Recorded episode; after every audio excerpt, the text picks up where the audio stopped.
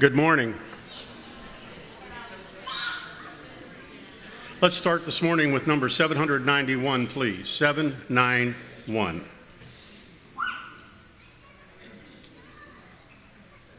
Mm. On bended knee I come, with a humble heart I come, bowing down.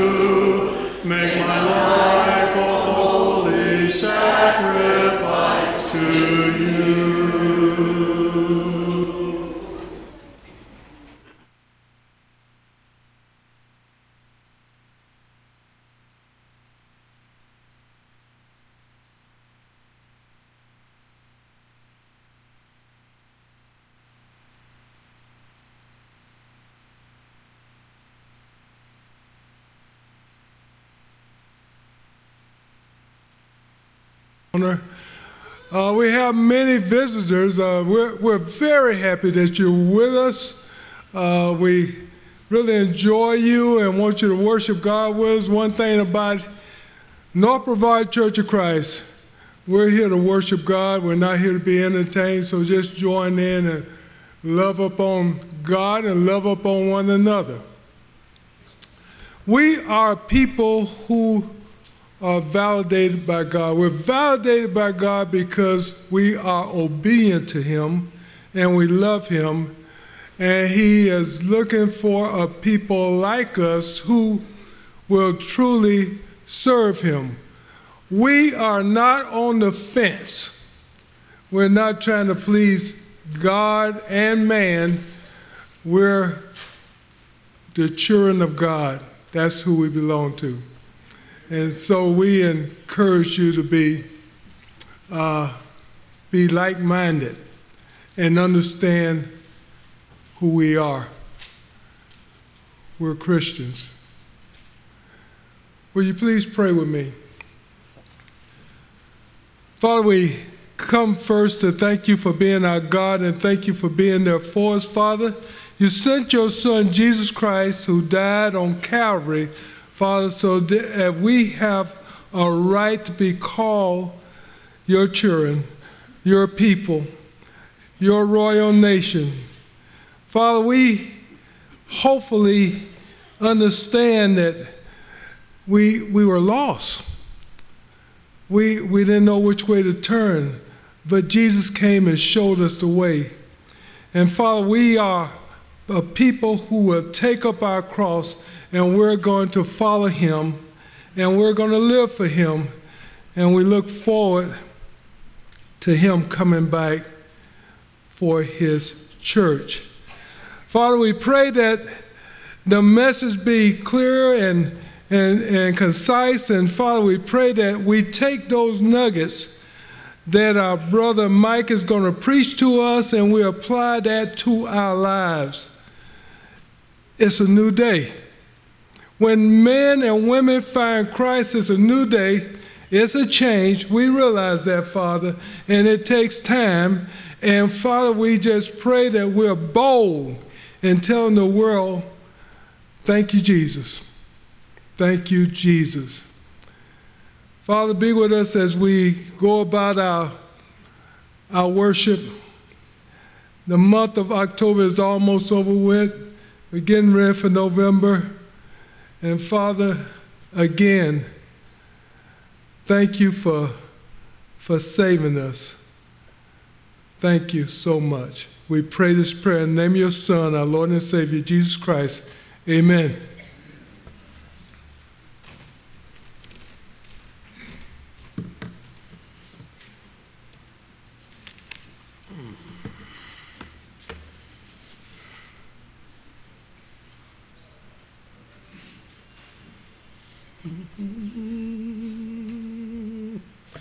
There is a balm in Gilead to make a wounded whole.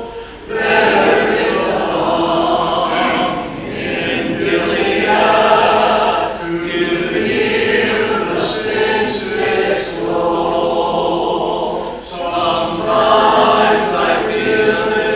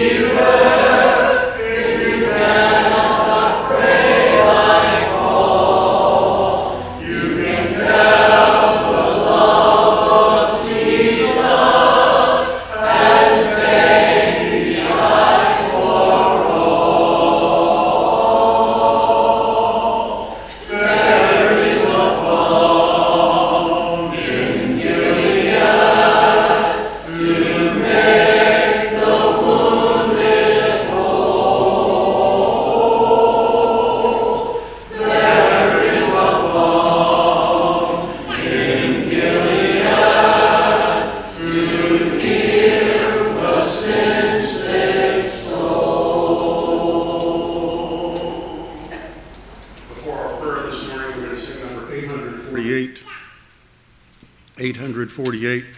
We're going to do this just a little bit differently, please. We'll sing all four verses and the refrain at the end.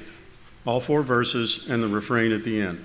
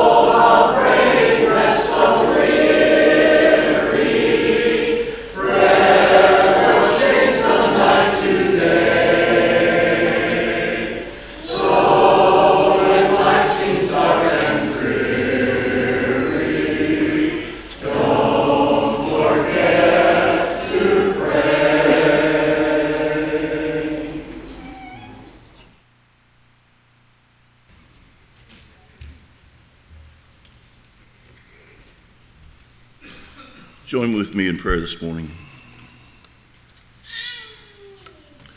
Our gracious and loving Heavenly Father, we're come, come to you in this avenue of prayer. We're thankful, Father, for this time that we're able to just come to you and lay at your feet our needs, our wants, our desires, and know that you hear our requests and that you act accordingly for our best interest. Father, we're thankful, Father, for this ability to communicate with you. And, you know, as we think and about prayer and starting our day with prayer, ending our day with prayer, that we need to grow closer to you through prayer. Father, we're so thankful that we're going to address you as our Father. We're so thankful, Father, that you are our Creator and that we realize the, all the things in which, which we see and, and participate in that are all blessings from you. And we just thank you, Father, for being our God and our Savior and our Redeemer. We're thankful, Father, for Christ Jesus and for the love that you had for us in sending your Son, your only Son, upon the cruel cross of Calvary. That brings us into that relationship with you, to be able to be heirs of your, uh, to be able to share in your, your kingdom. Father, we're just thankful for Christ Jesus and for what it means. And as we celebrate this communion with you in just a few minutes with we, we taking of the bread and the fruit of the vine, that we reflect upon the great sacrifice that you gave upon that cruel cross of Calvary. Father, we pray that you'll be with us as we sing songs of praise and worshiping you this morning. Father, we pray that you'll be with us as we open your word, your holy word, for a message from it this morning, and that it resonates in our hearts, and that we can take that out into the world in which we live. Father, we're just so thankful, Father, for us to be able to call you our Father, and that you're spiritually strong and that we can become spiritually strong through you. And we ask for courage that we can overcome the things that are trying at us and eating at us. And Father, we just ask for that we can grow closer to you. Father, we are mindful of many of the sick of this congregation, and we're going to pray for them this morning. And there'll be others that will be praying with me as we uplift names before you this morning. We're so thankful for answering our prayer for Brenda Scott and being able to see her this morning. And we just pray, Father, for continual strength for her body. Father, we pray for Mitzi and praying, Father, for the upcoming scan and the biopsy this week. That's good results, Father. And we just pray that the treatment plan is working for her and that she can return to her much desired health. Father, we pray for the Dickersons, Lloyd and Rhonda this morning, just the pains that they're having with the, their, their, their health. We ask, Father, for your touching and healing upon them as well. We pray, Father, for recovery for Bill Lorner for his surgery, and we ask, Lord, that you just ask, pray that you provide healing to him as his body heals from the surgery. Father, there's many on our prayer list that, you know, we're as we age, we're growing in pains and aches and, and concerns with our health. And Father, we just bring up names before you this morning that, that we know that we need to be praying, Father, for. And we ask, Father, that for healing upon them. Father, we pray for our church this morning. We pray for our elders. We pray for our deacons. We pray for the membership here, Father. And, Father, we pray as we look to spread the word throughout this community that you give us results, that the, the field is white, and that we can share the good news of Jesus Christ with others with whom we come in contact with. Father, we also pray for our young people. We pray, Father, that you will help us to be able to stay from, keep from temptation. You know, there's a lot of things that attract them and being able to see other sides of this world. And Father, we just pray that they can see the holiness of you and needing, the need to be able to stay close to you. Father, we also pray for our great country. You know, there's a lot of turmoil going on in this world right now. We pray, Father, for peace throughout the nations. We pray for peace within this country. And we pray, Father, for peace to being able to live peacefully within this community. Father, we ask now that you go with us, forgive us of our sins, and we ask now for your, your forgiveness as we continue through this service. In Christ's name we pray. Amen.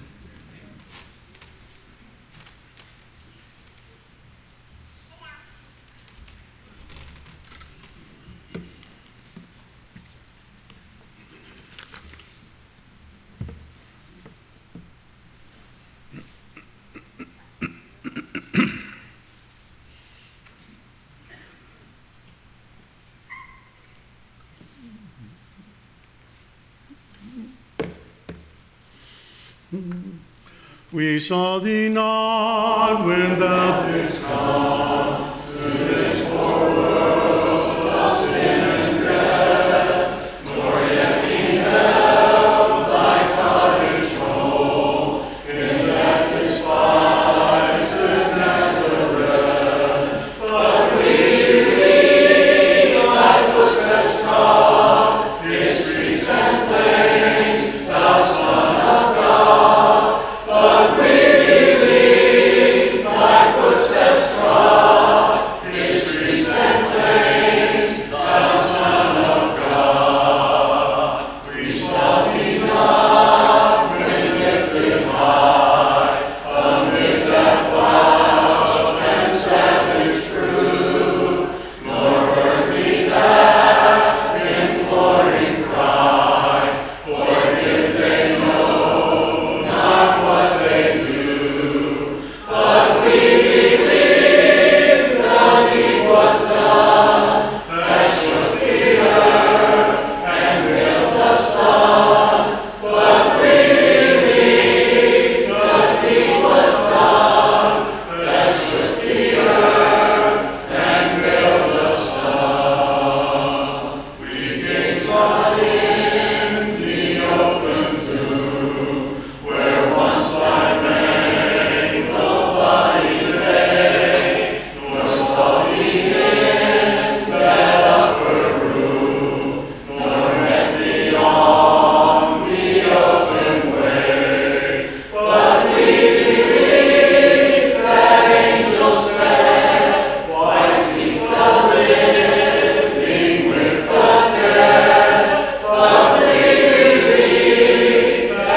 angel said, why seek the living with the dead? We walk not with the chosen few, who saw thee from the earth ascend, who raised to heaven their wandering view, and low to earth all prostrate men. But we believe that human eyes beheld that journey through the skies. But we believe that human eyes beheld that journey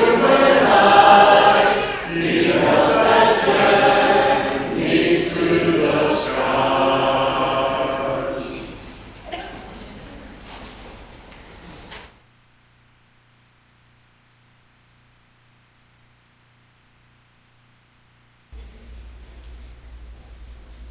Good morning.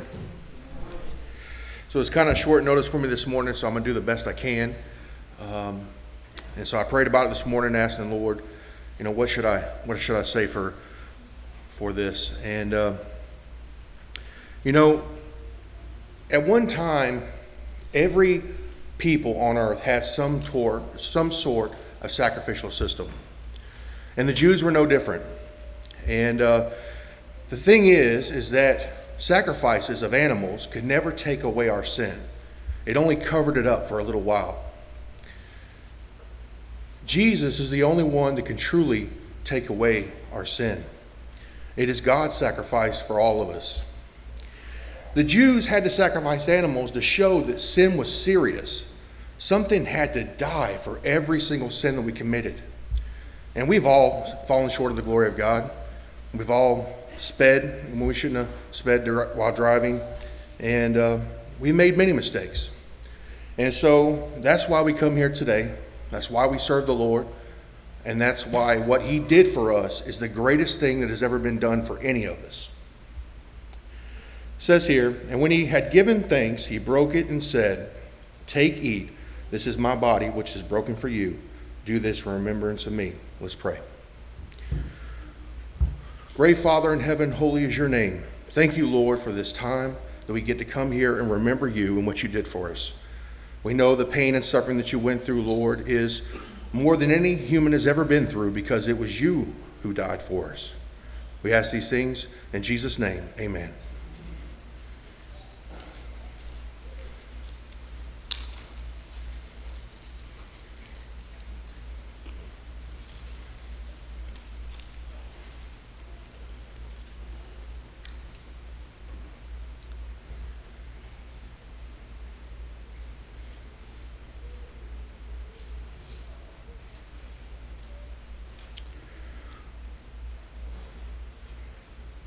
In the same manner, he also took the cup after supper, saying, "This cup is the new covenant in my blood.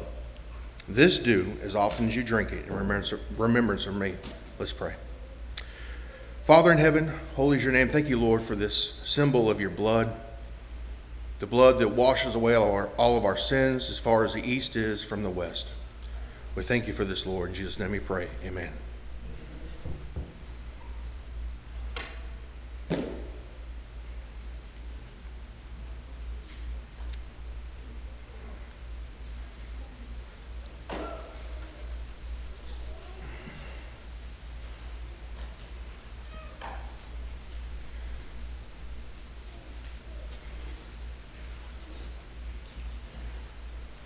That concludes the Lord's Supper. Um, now we, this is the moment of time we set aside to be able to take up a collection. There's boxes in the back you can put your, your gift, or there's the Tithely app where you can also give to the church. And, you know, this is a very important time because it's a chance for us to give gratitude back to the Father with what we have, um, whether it be food or money or whatever. And the scripture says here, I'm reading out of Second Corinthians. Um, it says, "But this I say, he who sows sparingly will also reap sparingly, and he who sows bountifully will also reap bountifully. So let each one give as he purposes in his heart, not grudgingly or out of necessity, for God loves a cheerful giver." Let's pray. Father in heaven, we thank you, Lord, for all the gifts, the blessings, the jobs that we have. We thank you, Lord, for your kindness and mercy upon us. We ask you, Lord, that you would bless the gifts that your people share with you, Lord, through the giving of their means to the church. And we ask these things in Jesus' name. Amen.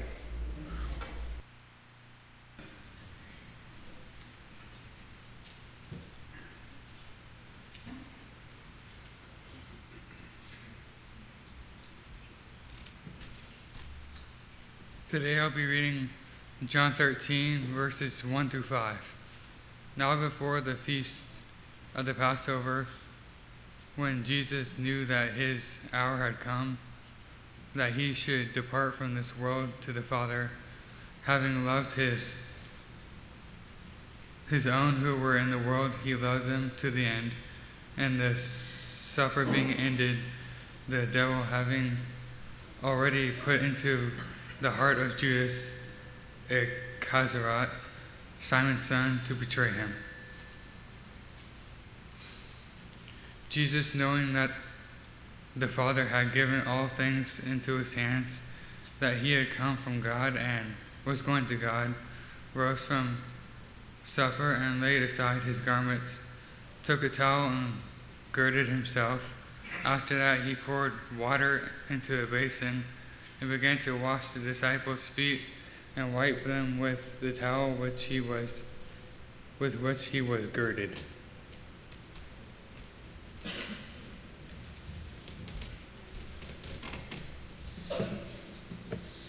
At this time, children and their teachers may go to their class.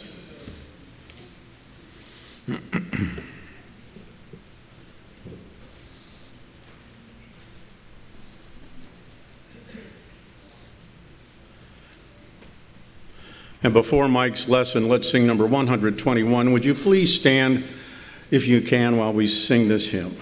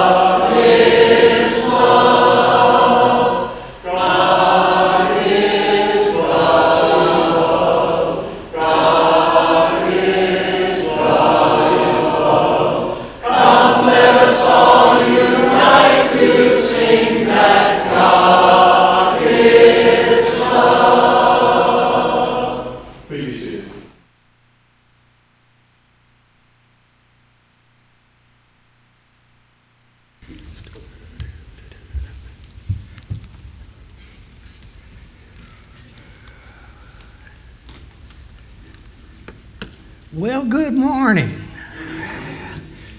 I've, I've got a different reaction from a lot of people. A lot of people know who I am. Uh, some of you are visiting. I am. This is my home congregation, is what I like to call it. And then there are some who have been here a long time, and when they looked at me, they said, "Who are you?"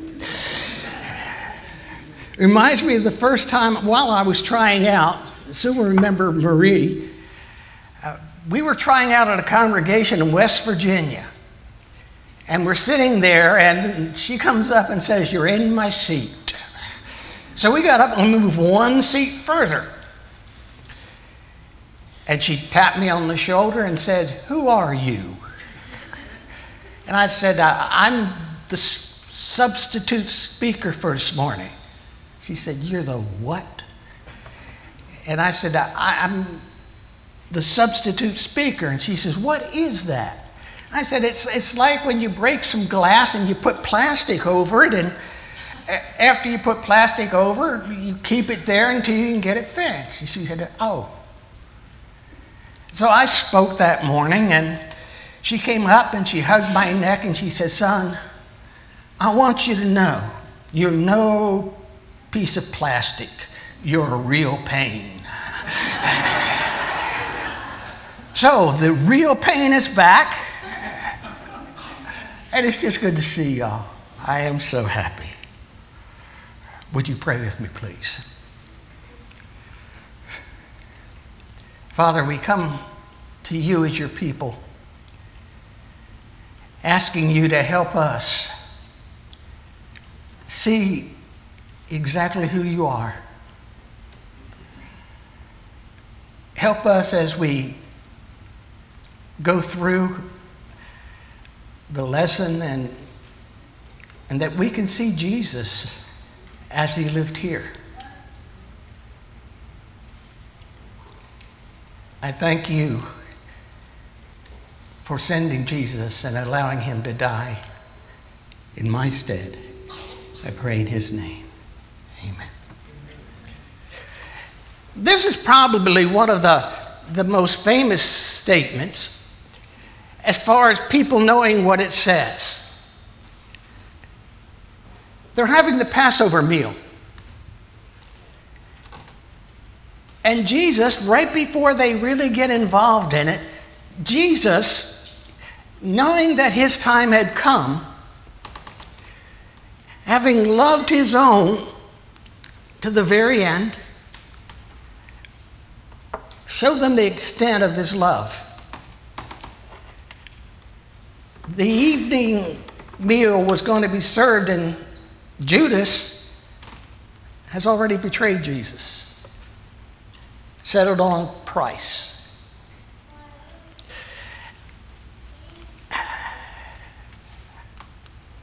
I'm not getting the same. Oh, there it is.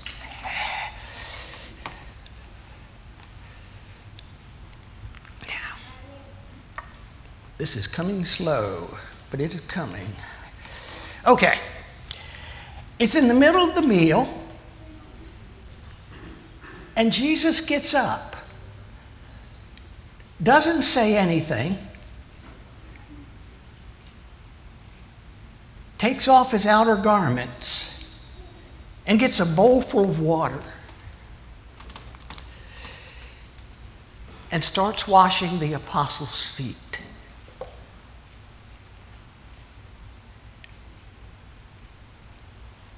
It's important to know that this task of washing feet was assigned to the lowest of the servants. The one that had been there the least, the one who hadn't been taught anything, the one who was trying to get out of some kind of debt or something, the lowest of the low. They did the jobs that nobody else wanted. And Jesus is washing their feet.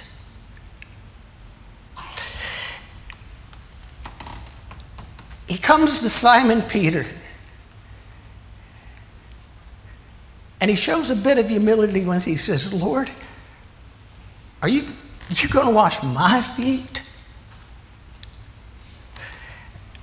And Jesus replied, "You don't know what I'm doing. Later you understand. And Jesus looks back at the Lord and says, no, you're not going to wash my feet. In this country, they wore sandals. And as they marched around, they got dusty and sweaty, and they, I don't know how to say this nice, they stepped in animal excrements. And Jesus looks at Peter and says, you're not going to wash my feet. And Jesus says, Peter, unless I wash your feet, you have no part in me. Then Peter says, if that's the case, don't just wash my feet, just, just wash me all over. And Jesus says, you don't need a bath, Peter. You need your feet washed. And he goes, and he knows who's going to betray him. And he washes his feet like he's washing everybody else's feet. Now, this is the part of my character that you usually don't see. If I had a wire brush and I got to Judas, I'd have washed his feet.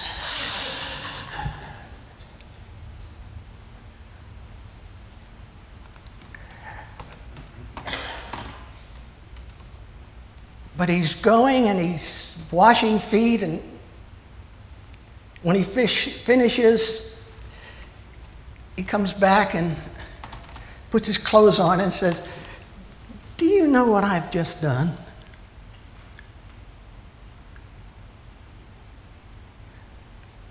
You call me teacher and Lord, and rightly so, for that's what I am. Now that I, your Lord and teacher, have washed your feet, so you should wash one another's feet.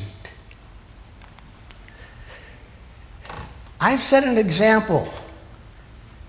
You should do as I have done for you. I tell you the truth. No servant is greater than his master, nor is a messenger greater than the one who sent him. Now that you know these things, you'll be blessed if you do them.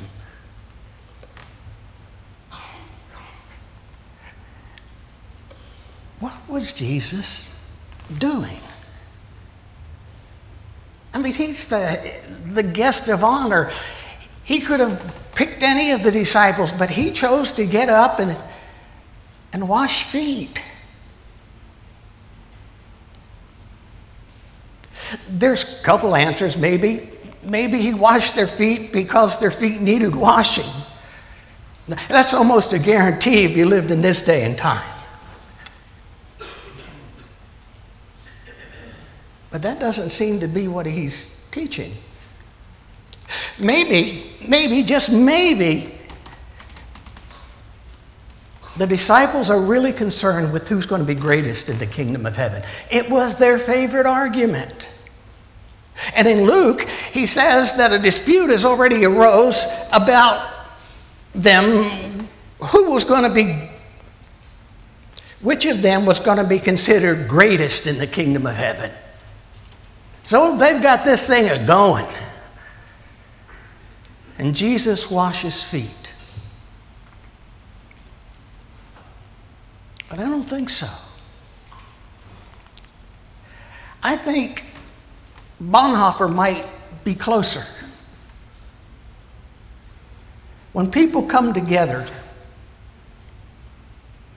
an almost invisible, unconscious life and death contest starts.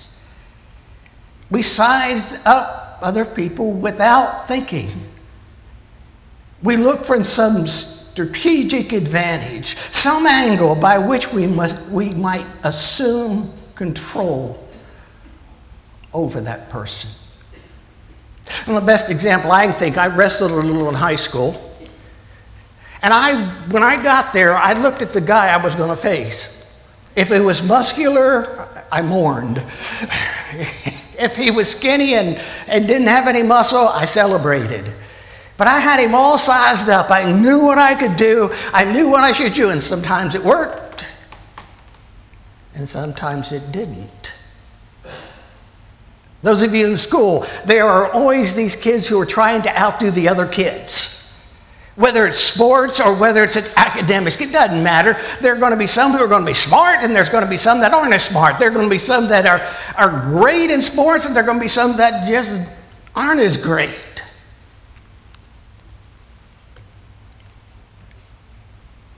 But I think Jesus is doing something else. I think Jesus is showing us the conundrum of what it means to be a Christian. You see, he's been teaching them for a while. He's been with them three years. And what he's been teaching lately is kind of pointed. For example, then Jesus cried out, "When a man believes in me, he does not believe in me only, but in the one who sent me. When he looks at me, he sees the one who sent me. I've come into the world as a light, so that no one who believes in me should stay in darkness." What Jesus is claiming is something that the Jews believed very strongly, that there was going to come a time when somebody would come down and, and shed the light over the darkness, and Jesus is saying, "I'm here." In other words, they were looking for this holy man that God was intending, and Jesus says, "It's me." If that's the case, what's he doing washing feet? In John eight, listen to his claim. They asked him, "Where is your father?" And Jesus replies, "You do not know me or my father. If you knew me, you would know my father as well." Now that's kind of high stuff. If you knew me, you'd know who God is. If you knew me, you would know what God does. But they're not going to give up this argument easily, because he's just claimed to be so spiritual and so close to God that this is just a guy in their eyes. And they get arguing about who is the greatest, and they end up arguing about Abraham. Jesus says, "You're here from below. I'm from up there. I'm not from this world. I wasn't born here like you were born here. I, I didn't. It was a miracle that I'm here. I'm not of this world. I've always been from heaven."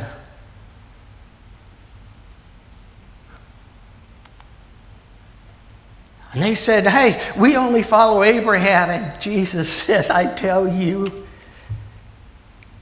before Abraham was, I am." You know what he's just claimed? Abraham was their father. But long before Abraham ever walked on this earth, he lived in heaven. Wow. And he's teaching this to his disciples.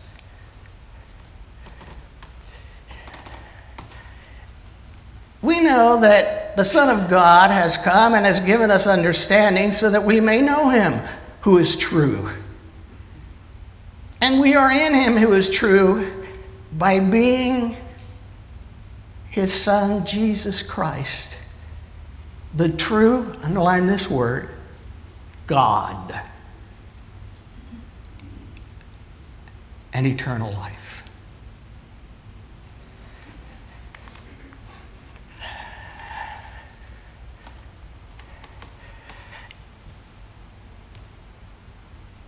He says this, Jesus, John five, I tell you the truth, the Son can do nothing by himself. He can only do what he sees the Father doing, because whatever the Father does, the Son does also. Whatever God can do, Jesus can do. For the Father loves the Son and shows him all he does. Yes, to your amazement, he will show him even greater things than these. For just as the Father raises the dead and gives them life, even so the Son gives life to whom he is pleased to give it. Moreover, the Father judges no one, but entrusted all judgment to the Son.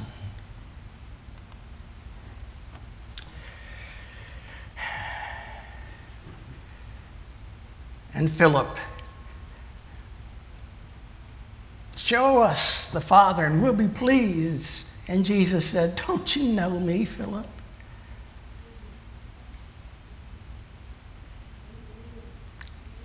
Show us, how can you say, show us the Father? Don't you believe that I'm in the Father and the Father's in me, and the words I say to you are not my own? Rather, it is the Father living in me who is doing his work.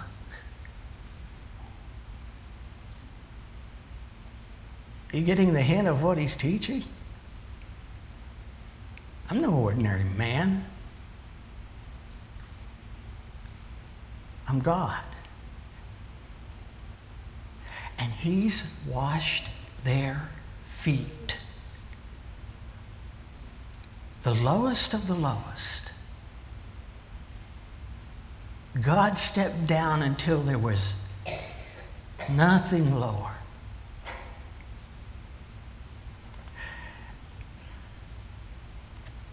This is Nicodemus. Nicodemus is a Pharisee, a ruler of the synagogue. When you get to be a ruler of the synagogue, you are somebody special. This is found in John three. And he comes and he says, I know you, you're from God. Nobody can do what you do without. And he starts talking to Jesus. And if you read it, Jesus gets a little miffed, in my opinion. He tells him how to be born again, and he says, how can this be? And Jesus says, you're a ruler of the synagogue, and you don't understand this? He's getting tough. He's just told him everything that you've achieved in the, in the Jewish religion hasn't revealed to God to you at all. That's tough stuff. Next chapter. He's at a well, and a woman comes. And he said, draw me some water. Men didn't talk to women in that day. And here's a man talking to a woman. And she says, how are you, how are you, what do you want me to do? And how do you speak like that? And, and Jesus goes and he has this gentle leading of her until he gets to a point and he says, go call your husband. And she says, I don't have a husband. And he says, you're right. You've had five and now you have a living lover. Now what do you expect Jesus to do? He stays as kind and as loving as he has been the whole conversation. The Pharisee gets the rough treatment. The Samaritan is led to the point where she goes and she tells all the other Samaritans, we have found the Messiah. And Jesus stays there, converting people.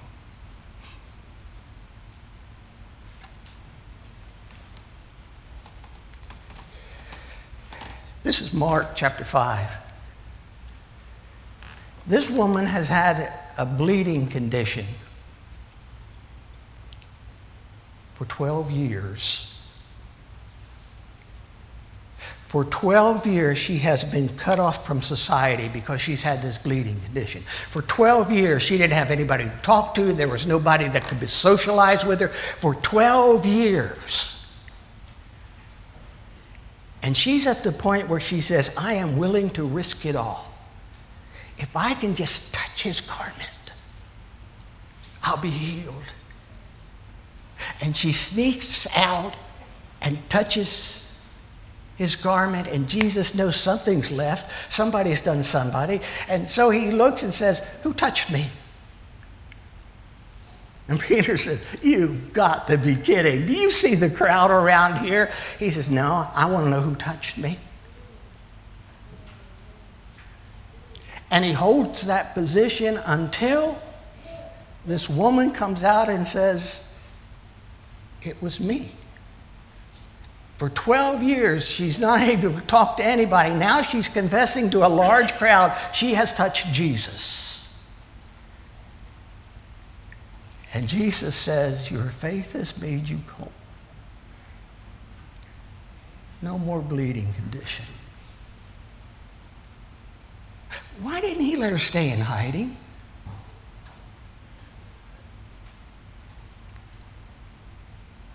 I think probably because she needed to let people know she wasn't in the same condition she'd been for twelve years.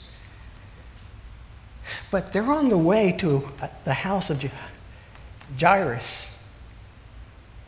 He's got a very sick daughter. And they come and they tell Jesus, don't bother the master anymore, she's died. And Jesus looks at him and he says, no, don't believe that she's died, she's not died.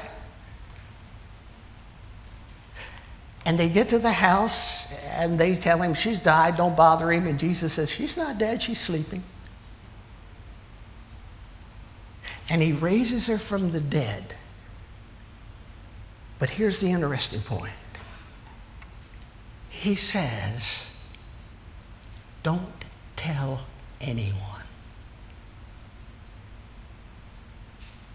A woman who's been isolated for twelve years is out in public and confessing that she had been, and now she's healed. And here's the head of a synagogue, and he says, don't tell anyone.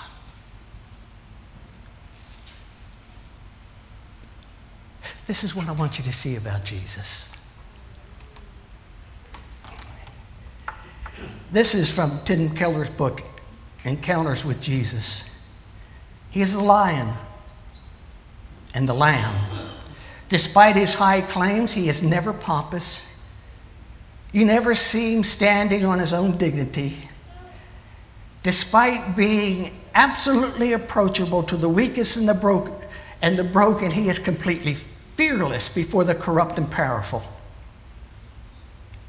He has tenderness without weakness, strength without harshness, humility without the slightest lack of confidence, unhesitating authority with a complete lack of self-absorption, holiness and unending conviction without any shortage of approachability,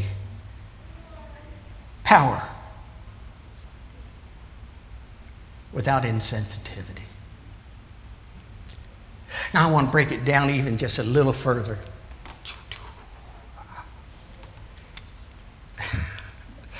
I am getting just a little bit behind on these. Okay. What is Jesus teaching?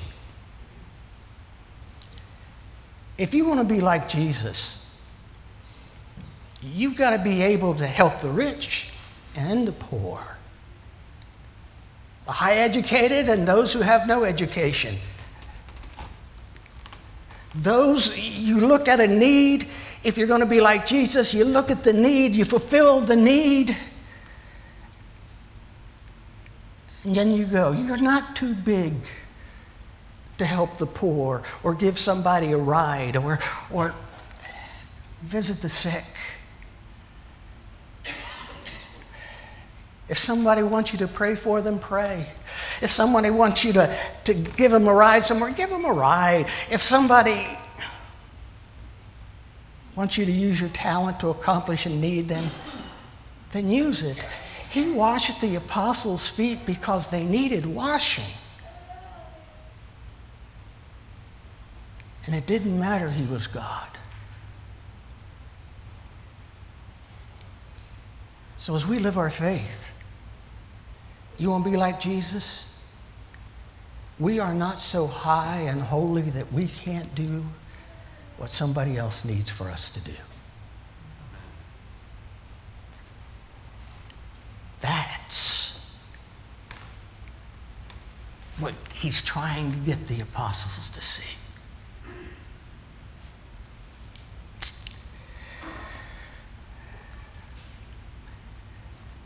One thing that he was not afraid to do, though he was God and had always been alive, he would come and die so that we can live. It means to repent of your sins and say, God, I, I haven't lived real well. I haven't been perfect. I haven't been living the way you want me to. And that you're baptized for the remission of those sins. And you can leave here like Jesus. If there's a way that we can help you do that, won't you come? Why, together we stand and sing. Bring Christ the light, so light.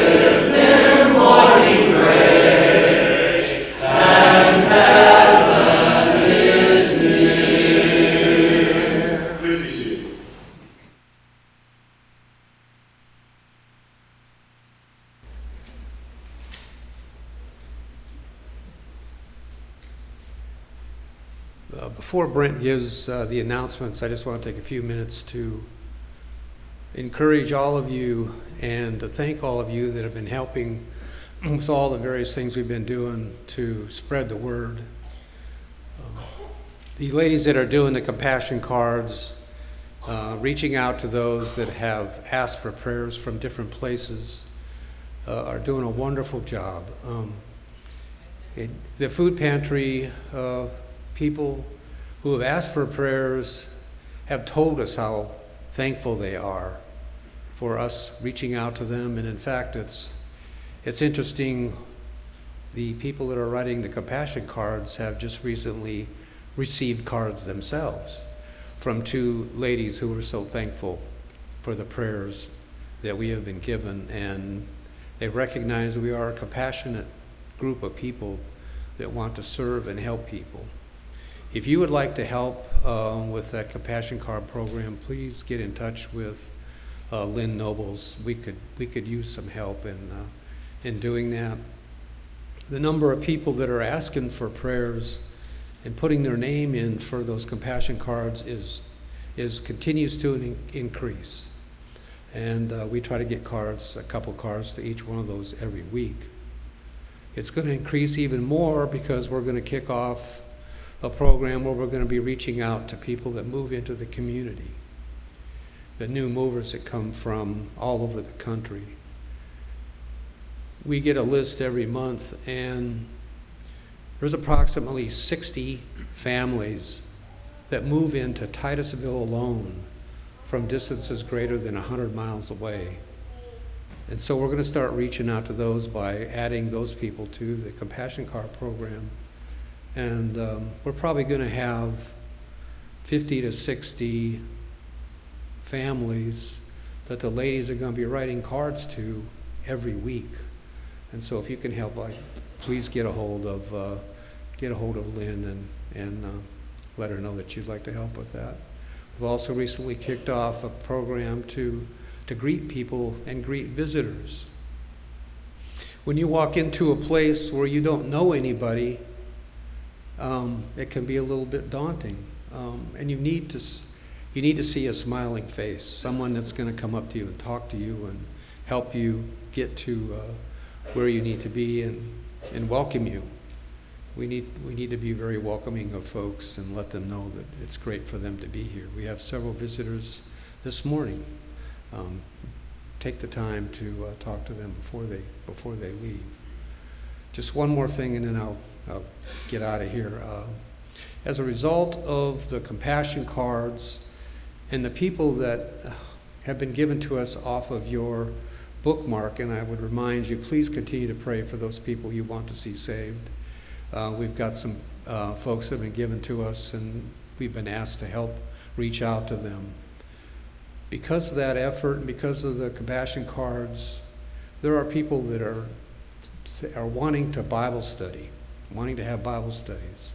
We need people to help with that. If you would like to come and uh, if you'd like to understand a little bit about the tools that we were given um, and learn about some of the tools that we're going to use for Bible studies, please contact me and I can get you uh, some information. I'll give you examples of the material we have. And we also have some videos that uh, were left um, by Rob Whitaker, who did the evangelism seminar, that can help you understand um, what that material is about and how to use it. Um, just like I said, we're doing a, a wonderful thing, and there are so many people that are recognizing that we're spreading the word, we're care, we are, we're concerned about their needs, not only physically, but spiritually. And um, I just want to thank you all for the, the work that you're doing. Thank you.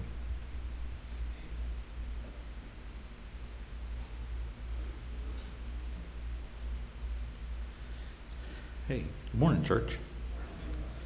First thing I want to do this morning, Don and Pat Ortiz are back. They're, they're our snowbirds, and uh, and they're back here from Kentucky. And and I, I always tell them when, when the snowbirds come back, I said, I'm so glad you have repented and come home. and so, so, so. Dust the snow off. Yeah, yeah, dust the snow off. Fortunately, fortunately, they come back early. They don't they don't see a lot of that. Okay, Brenda Scott is here. She's she's here. She's out of the hospital, and and evidently she's she's doing better. And. Uh, We get all kind of messages. We get stuff on slips of paper. This morning I even got a, a note on my cell phone I'm supposed to read, and it's and it says, please pray for Mitzi. She will be having another P E T scan tomorrow to see if this protocol is working. She's scheduled for a biopsy on new nodules in her chest Tuesday, and another time on Friday they'll be having to, to drain her lungs again. So continue to please pray for pray pray for Mitzi. And if you didn't see it on my cell phone, it's on Facebook also. So it's we're we're, we're getting real electronic nowadays. Okay, thank you. And uh, also, Lex Pierce is here today. It says here that he's recovering at home, but but he's able to he's able to get out, and, and we're, we're happy. We're, we're definitely happy for that. And. I have a note that says uh, at, at Christ Central Church on November the seventh at eleven thirty, there'll be a, a service for Sergeant Major Glenn Morrell. He's a longtime friend and faithful member of the Central Church of Christ. So keep that in mind. And that, and also from, from Lynn Noble, asking for prayer for my niece, Carrie Gammon, who lives in Abilene, Texas, recently diagnosed with breast cancer. Please pray for her upcoming surgery and that her healing and surgery will go smoothly and that her treatment will be successful. Please pray for her, her husband as well. They have four children, three of which are still minors, with two of them having special needs.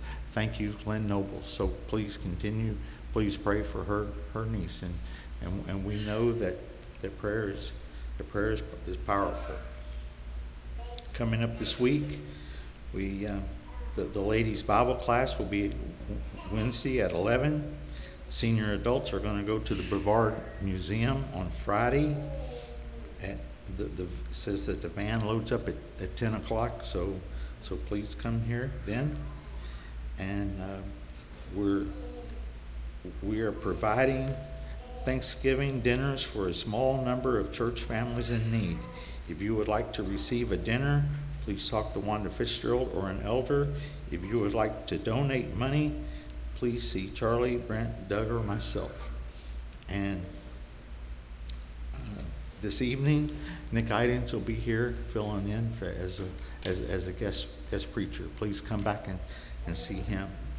And then the last thing I want to say is, uh, next week, next Sunday, fall back, fall back, reset your time.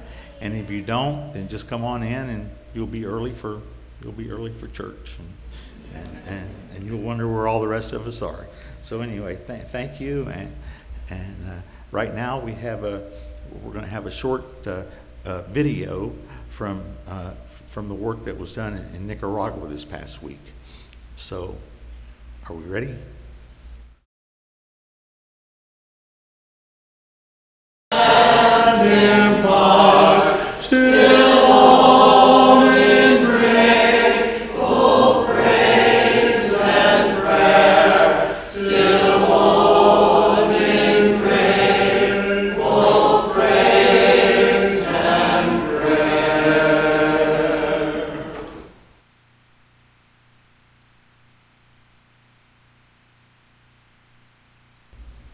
Let us pray.